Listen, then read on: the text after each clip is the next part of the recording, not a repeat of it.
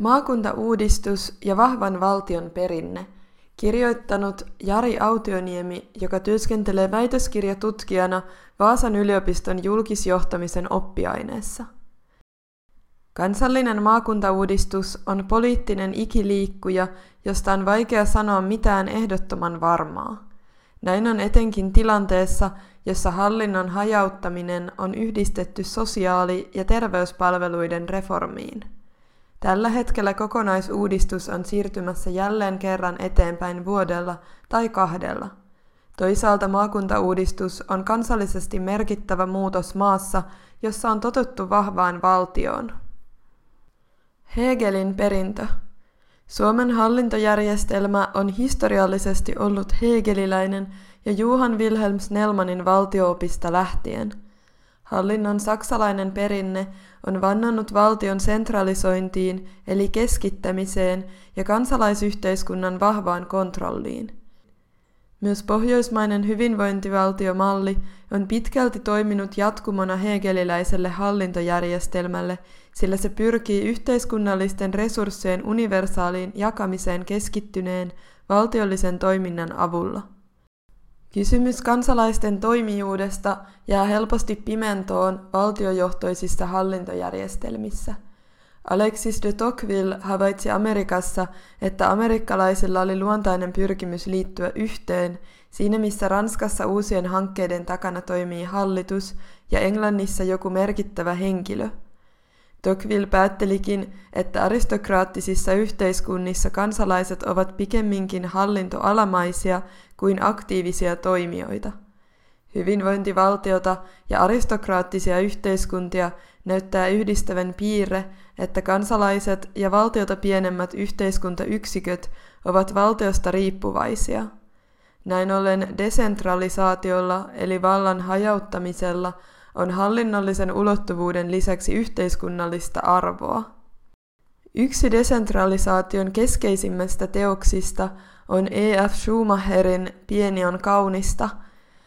Teoksen mukaan talouden periaatteiden tulee perustua luonnon suojelemiseen ja inhimillisen onnellisuuden tuottamiseen, jotka Schumacherin mukaan olivat unohtuneet taloustieteen valtavirralta. Desentralisoitu talous ja hallinto kykenevät parhaiten huomioimaan inhimillisten tarpeiden tyydyttämisen. Subsidiariteettiperiaate Hallinnon hajauttamista voidaan perustella subsidiariteettiperiaatteella. Subsidiariteettiperiaate kytkeytyy desentralisaatioon ja vallanjaon ja kansanvallan periaatteisiin – myös desentralisaation mukaan kansalaisten laajat osallistumismahdollisuudet merkitsevät poliittisten päätösten hyväksyttävyyttä. Subsidiariteettiperiaatteen lähteenä pidetään Paavi Pius 11 kiertokirjettä Quadragesimo anno vuodelta 1931.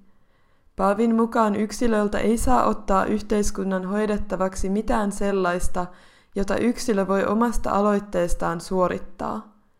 Myös mitään sellaista, jonka pienemmät ja alemmat yhteiskuntayksiköt kykenevät suorittamaan, ei pidä siirtää ylemmälle yhteisölle. Euroopan sosiaalipolitiikkaa käsittelevä niin sanottu vihreä kirja perustuu subsidiariteettiperiaatteelle.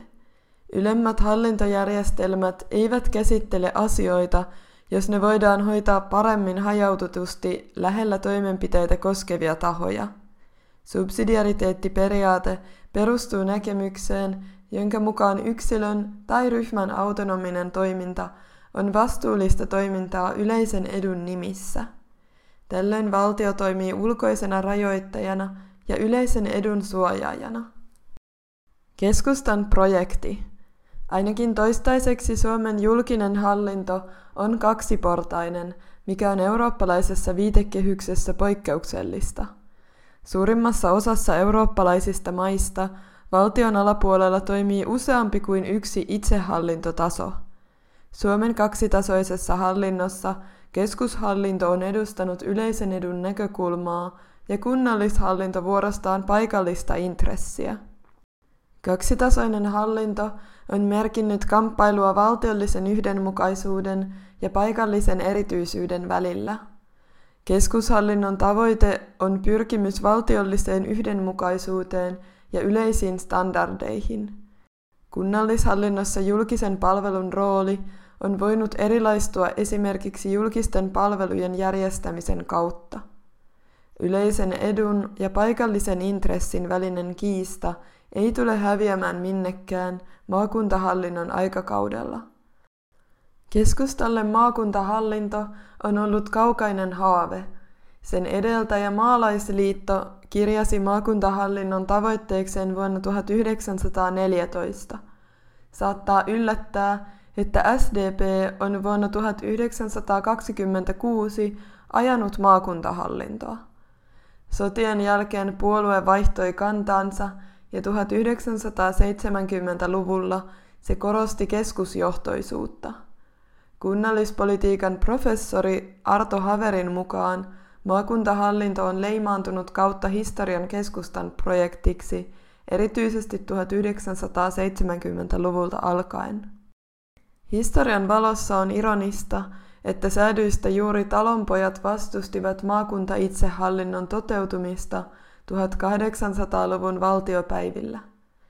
Syynä talonpoikien vastustukseen toimivat alueen jako, kustannusten nousu, kansalaisten kypsymättömyys ja kunnallisen itsehallinnon kapeutuminen. Agraaritaustainen keskusta puolustaa nykypäivänä väliportaan hallintoa täysin vastakkaisilla oletuksilla. Kuka hyötyy? Kun teoreettisesta keskustelusta on päästy konkretiaan, mikä muuttuu? Toteutuuko muutoksessa subsidiariteettiperiaate? Selviä suuntaviivoja on havaittavissa. Valtapoliittisesti maakuntauudistuksesta hyötyisi eniten keskusta. 18 maakunnasta yhdeksässä se olisi suurin puolue. Vastaavasti kokoomuksella olisi vahva asema kaikista suurimmissa kunnissa. On mahdollista, että kaupunkien merkitys on ympäryskuntia vähäisempi. Tällainen lähtökohta olisi otollinen keskustalle ja epäsuotuisa vihreille. Toisaalta on huomioitava, että keskustavaltaisten maakuntien yhteenlaskettu väkiluku on alle kolmasosa koko maan väestöstä. Kaupunkien ei välttämättä tarvitse olla huolissaan hallituksen ajamasta maakuntauudistuksesta. Helsingin Sanomien mukaan maakunnissa valtaa pitäisivät alueelliset keskuskaupungit. Maakuntauudistuksessa häviäjiksi jäisivät keskuskaupunkien kehyskunnat. Helsingin Sanomien laskelmien mukaan yli puolet kunnista jäisivät ilman omaa edustusta maakuntavaltuustoissa – Maakuntauudistus voi tarkoittaa jo nyt näivettyvien alueiden kovempaa kurjistumista. Kyynikko saattaisi väittää, että julkisen toiminnan tuloksellisuus on usein tekosyy valtapolitiikassa. Myös poliittisia arvoperiaatteita puetaan tuloksellisuuden kaapuun. Ja vaikka näin ei aina kävisikään, poliittisilla kompromisseilla saadaan aikaan epäedullisia päätöksiä – Hallinnon hajauttaminen on perinteisesti nähty tapana säästää kuluissa. Tällä hetkellä käytävässä keskustelussa väliportaan hallinnon tuottamat säästöt ovat kaukana varmoista. Soteratkaisussa ei ole enää kyseessä säästäminen, vaan kustannusten kasvun hallitseminen. Eräiden soteasiantuntijoiden mukaan valinnanvapaus kasvattaa julkisia kustannuksia. Eduskunnan valtiovarainvaliokunnan ja Vattin tutkijoiden mukaan maakuntauudistuksessa on olemassa suuria riskejä. Palvelujen integraatio ja toimijoiden välinen tiedon kulku ovat edelleen suuria kysymysmerkkejä, ja koska tulevilla maakunnilla ei ole verotusoikeutta, ei niillä ole myöskään syytä säästää. Maakuntauudistuksen jälkeen kuntien tehtävänä on niiden identiteetin löytäminen. Vaikka tulevaisuuden kunnilta on otettu pois vastuu sosiaali- ja terveyspalveluiden järjestämisestä, niiden fokus on tulevaisuudessakin kuntalaisten hyvinvoinnin edistämisessä. Kuntaliitto mainitsee kuntien johtamisessa neljä ulottuvuutta, jotka ovat osaamisen ja kulttuurin edistäminen, kunnan elinvoiman edistäminen, elinympäristön kehittäminen ja paikallisen identiteetin ja demokratian edistäminen.